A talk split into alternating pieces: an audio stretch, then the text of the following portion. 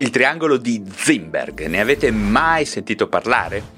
In che modo questa schematizzazione concettuale, questa semplice rappresentazione grafica ha rivoluzionato la concezione del rapporto tra droga, utilizzatore ed ambiente, ma soprattutto chi era Norman Earl Zimberg? Effettivamente ho già parlato davvero tante volte sul mio canale YouTube, sul podcast e sul mio blog di sostanze d'abuso, dato che si tratta indubbiamente di una fondamentale determinante di malattia mentale. Ma in che modo? Sono solo le caratteristiche delle sostanze oppure c'è dell'altro? Qualche cosa di più raffinato e complesso che molto spesso non piace alle persone, non piace ai politici e spesso non piace neppure ai medici, dato che la complessità richiede uno sforzo ed un'apertura mentale che vengono poi silenziate dal desiderio che tutti noi abbiamo di banalizzare ogni cosa. Insomma, oggi vi voglio spiegare un concetto che non avevo ancora affrontato con precisione esplicitamente, anche se ne ho parlato diverse volte in maniera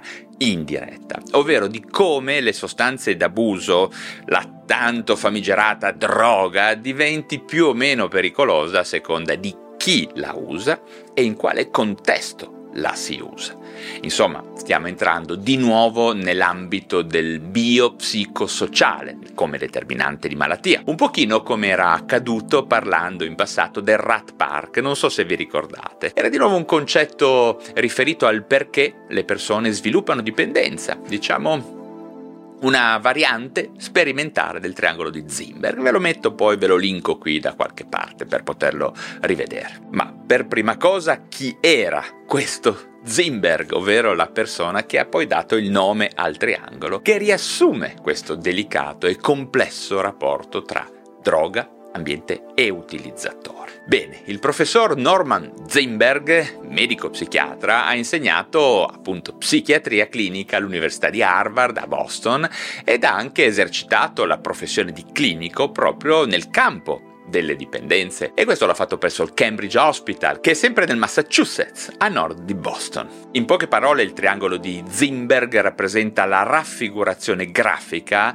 della sua teoria sugli effetti delle sostanze d'abuso, delle droghe. E secondo questa schematizzazione vediamo che le conseguenze sul piano psicofisico di una data sostanza psicoattiva dipenderanno da tre fattori. Primo fattore, certamente dalle caratteristiche della sostanza stessa, la drug, ovvero dai target neurorecettoriali a cui sarà rivolta, dalle modalità diciamo, di interazione con l'organismo umano, dagli effetti farmacologici generali, dal grado di purezza certamente, dalla presenza di tagli con altre sostanze. Poi due, dal set, ovvero dalle caratteristiche della persona che la assume. Parlo del peso corporeo banalmente, della sensibilità recettoriale, del funzionamento generale dell'organismo, il genere sessuale, lo stato di salute fisica e mentale, l'essere stato o meno già in contatto con la sostanza e anche la presenza nell'individuo di altre sostanze che possono complicare le interazioni. E infine, terzo punto, dal setting, ovvero dal contesto socio-ambientale in cui avviene il consumo. Un ambiente sicuro e confortevole oppure stimolante e favorente il discontrollo, la presenza di persone a cui siamo connessi oppure di estranei e cose di questo genere. Questi tre fattori interdipendenti, cioè drug, set e setting, secondo Norman Zimberg possono esercitare un'influenza decisiva sugli effetti psichici e comportamentali di una droga, ma hanno anche delle conseguenze sui rischi e sull'evoluzione del consumo da parte dell'utilizzatore, ovvero sviluppo o meno di grave o più o meno grave dipendenza. La domanda a cui il professor Zimberg ha provato a rispondere tra gli anni 60 ed i 70 è questa. Le droghe sono davvero ingestibili per gli esseri umani moderni e il loro uso porta inevitabilmente a un destino di distruzione e dipendenza? Vediamo che la risposta è molto più complessa di quello che pensano le persone e i decisori politici. In effetti sino ad allora le politiche antidroga tenevano conto esclusivamente delle caratteristiche intrinseche delle sostanze ed erano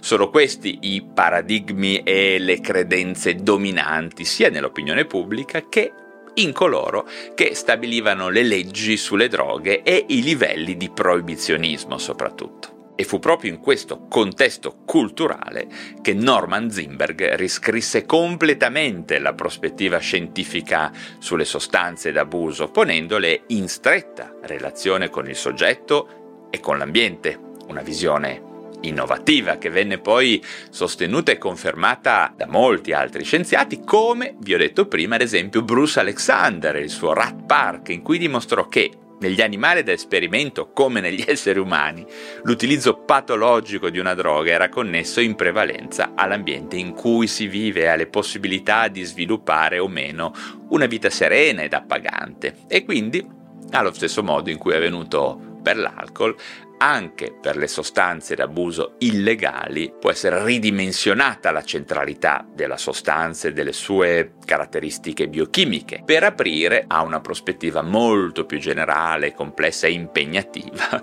in cui l'influsso della società in cui si vive è realmente determinante sui comportamenti di abuso e di autodistruzione legato a sostanze e a comportamenti che siano l'alcol, gli zuccheri, la cocaina, il gioco d'azzardo, l'eroina, i social media e quant'altro. Ok? Grazie davvero per essere arrivati sino alla fine di questo contenuto. Se vi sono stato utile, datemi un like e se vi interessano la psichiatria e le neuroscienze, iscrivetevi subito al canale digitale da dove mi state ascoltando. Inoltre, nel caso siate dei veri fanatici di questi argomenti, vi consiglio di abbonarvi al canale YouTube per poter partecipare alle live esclusive in cui io, da solo o insieme, frequentemente a molti ospiti strepitosi, vi parleremo di argomenti caldi della psichiatria, della salute mentale e delle neuroscienze. E in diretta potrete anche fare domande a me e ai miei ospiti. Bene, per adesso è tutto, ma ci si rivede presto